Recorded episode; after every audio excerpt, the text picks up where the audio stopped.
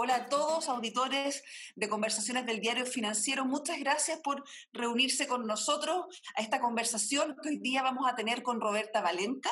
Roberta es hoy día la cabeza de Coca-Cola en Chile y en Bolivia y antes lleva ya 12 años de trayectoria en esta empresa y además antes eh, trabajó en Unilever, por lo tanto podríamos decir que tiene dos décadas de experiencia en el área consumo. Muy bienvenida, Roberta. Hola, mucho gusto, encantada de estar contigo, Marily. De verdad, es un placer hacer parte del DF, que ustedes están haciendo cosas muy transformacionales, muy adelante de los tiempos. Un gusto estar aquí contigo esta mañana. Gracias, Roberta. Además, contarle a nuestros auditores que Roberta está entre las finalistas del Premio Ejecutiva del Año, un premio que otorga Mujeres Empresarias en conjunto con el Diario Financiero y Revista Capital, que apunta precisamente a visibilizar el liderazgo femenino en, zonas donde, en áreas donde, donde mm, todavía no tiene la participación que se esperaría. Roberta, partamos hablando un poco de cómo eh, ha vivido Coca-Cola en Chile la pandemia, qué, qué tipos de cambios organizacionales han debido hacer para adaptarse productiva y administrativamente a este, a este cambio profundo. Cuando empezó, ¿no? Llegó a Chile la pandemia, hicimos una pausa ¿no? estratégica y empezamos a trabajar en tres pilares. El pilar número uno era proteger las personas y cuando hablamos las personas en el sentido más amplio, desde los colaboradores, de mapear ¿no? los que podrían hacer home office y los que tenían que seguir trabajando en la planta y cómo cuidar la seguridad y el bienestar de todos. Mirar también las personas de nuestra cadena de valor desde los clientes, cómo proteger los clientes, cómo cuidarlos, los almaceneros, los clientes del canal supermercado, del canal comer y beber y todos los stakeholders de los proveedores de nuestra cadena de valor. El segundo pilar fue la continuidad del negocio, cómo seguir produciendo, seguir funcionando para mantener ¿no? El país hidratado, que es parte de nuestro propósito, ¿no? Hidratar al mundo. Y tuvimos que hacer muchos ajustes en las plantas y trabajando ahí codo a codo con los embotelladores, rearmando los protocolos. Los vendedores, por ejemplo, se fueron para casa, tomaban los pedidos desde los hogares. Tuvimos que desarrollar mucha tecnología, muchas apps, acelerar algunas innovaciones que teníamos en las plantas, protocolos de seguridad, de ajustes de turnos, camiones para buscar a la gente en el hogar para que no tuvieran que usar transportes públicos, menos turnos, más intensos, con la planta de concentrado también ajustando la operación y con los clientes ajustando toda una forma de llegar a los clientes con los productos, protegiéndolos transportistas, los pionetas y intentando sacar mucha gente de la calle en el sentido de los que hacían la ejecución en el punto de venta para ajustar la, llamamos la foto de éxito en los almacenes, en los supermercados y reducir la cantidad de gente en la calle. Si uno de los canales que ustedes tenían abierto antes, pero potenciaron fue el canal directo de venta a los consumidores. Eh, ¿Cómo fue eso? ¿Cómo lo aceleraron? ¿Ha tenido buenos resultados? ¿Qué esperan de eso después de este periodo? Sí, eso también fue una parte importante en el ajuste de la operación. Teníamos ya una página con Andina, Coca-Cola Andina, en nuestro embotellador, micoca-cola.cl. Y eso ha crecido seis veces. Entonces tuvimos que ajustar todo un modelo operativo desde el centro de distribución que carga los camiones y usar mucho la flota que iba a restaurantes locales que estaban cerrados para llevar el producto al hogar. Ese canal ha crecido mucho. Criamos también con Guayarauco, que era muy dependiente del canal Comer y Beber de los hoteles. Y creamos también la página de guayarauco.cl para también llevar los productos de Guayarauco en el hogar. Y obviamente como es la marca que llega al hogar, hay todo un despliegue de servicio al cliente y ahí también cruza con la prioridad de tres de cómo mapear nuestro talento, mapear nuestra gente y ajustar, flexibilizar los equipos de trabajo hacia donde tiene más necesidades el ciudadano, lo que más demanda. Entonces, mucha de la gente que trabajaba en foto de éxito de ejecución se volcó a digitalización, a todo el canal e-commerce. El, impacto fuerte para ustedes también tiene que ver con restaurantes cerrados, cines cerrados, eh, mucho, mucho lugar de, sobre todo, entretención. Eh, ¿Cómo ves tú la salida de esto? ¿Cuáles son los plazos que están trabajando ustedes en términos de cuándo piensan que se podría normalizar eh, consumo previo en lugares no hogar? Hoy tenemos más preguntas que respuestas, Marilyn. No, no tenemos una fecha de cuándo va a terminar. Lo que sí hemos hecho es con los clientes, trabajando codo a codo de cómo podemos traer más ingresos para ellos desde la, el servicio al hogar. Entonces, las pizzerías, por ejemplo, han crecido un montón.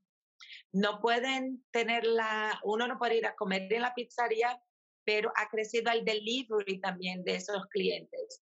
Y ahí hemos hecho muchas alianzas desde sampling de productos, regalar productos para que ofrezcan un combo de productos, ayudar a los clientes de restaurantes también con mejores prácticas de las pizzerías, de otros países, de cómo armar combos para entregar en el hogar y mantener el negocio funcionando. Tú, ustedes tienen en el fondo operaciones en todo el mundo y eso les da una perspectiva relativamente especial en el sentido de que ustedes están viendo prácticas en países que están un poco más avanzados en el desarrollo del COVID. ¿Qué tipo de, de elementos o de prácticas ves tú en los países que están más avanzados que podrían ayudar a que la reactivación sea menos dura precisamente para algunos canales como los que estás comentando tú? Como el turismo, como los restaurantes, como etcétera. Sí, hay toda una resignificación, ¿no? Del entretenimiento, de pasarlo bien, de divertirse. La gente está aprendiendo a divertirse, a pasarlo bien desde las casas, ¿no? Hay muchos modelos virtuales de, en vez de hacer la celebración fuera del hogar, hace del hogar y se conecta a las personas online y se manda una caja con el picoteo, con el almuerzo. Hay mucha energía hoy de pasarlo bien dentro de las casas. Hay un resignificado de las mesas, de las comidas y de las celebraciones en el hogar. Y ¿Cómo todo ves eso. ¿Cómo ves tú a Coca-Cola insertada en esa nueva realidad? Coca-Cola es muy conectada con el ciudadano chileno, ¿no? Con Chile. Tanto que ahora, por ejemplo, para fiestas patrias, el equipo de marketing ha sido súper desafiado de cómo producir una campaña y cómo traer las fondas a los hogares. Entonces vamos, a salir a la calle pronto con una campaña que fue filmada en hogares reales, la gente con su ropa, con su mesa, con su comida, no, no hay ningún actor, ningún artista, son personas reales en su vida real.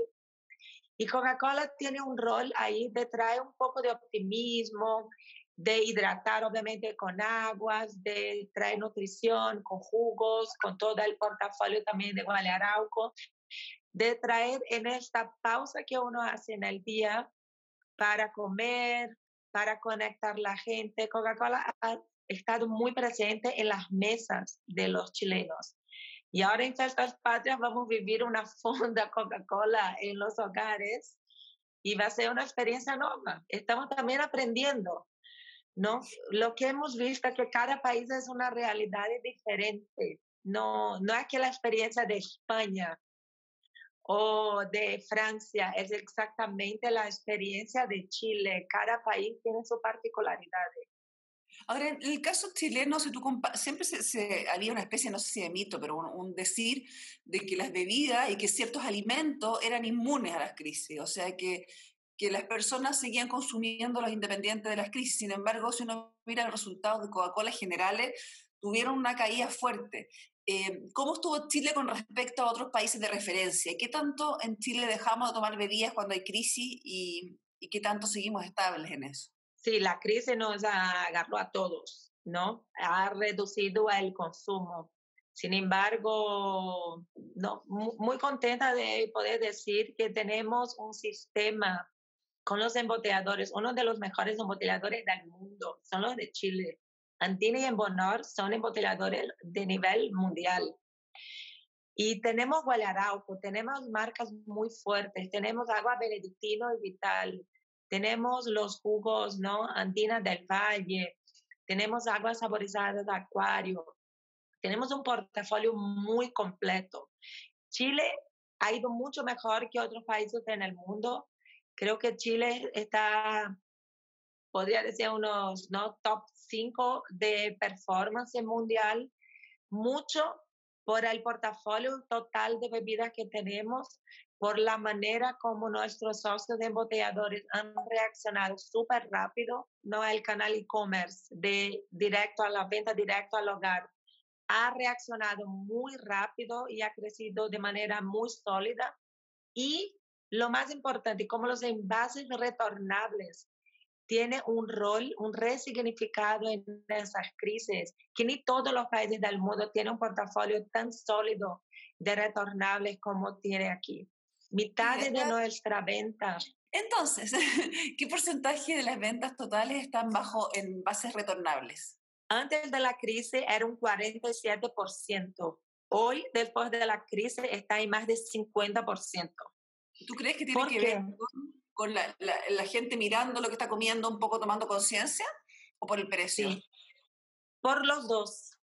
Hay una resignificación de las crisis. Hay tres factores claves. Uno, la gente está en el hogar, está más consciente, ¿no? Desde la sustentabilidad, de reciclar, de cuidar el medio ambiente, de consumir de manera más consciente.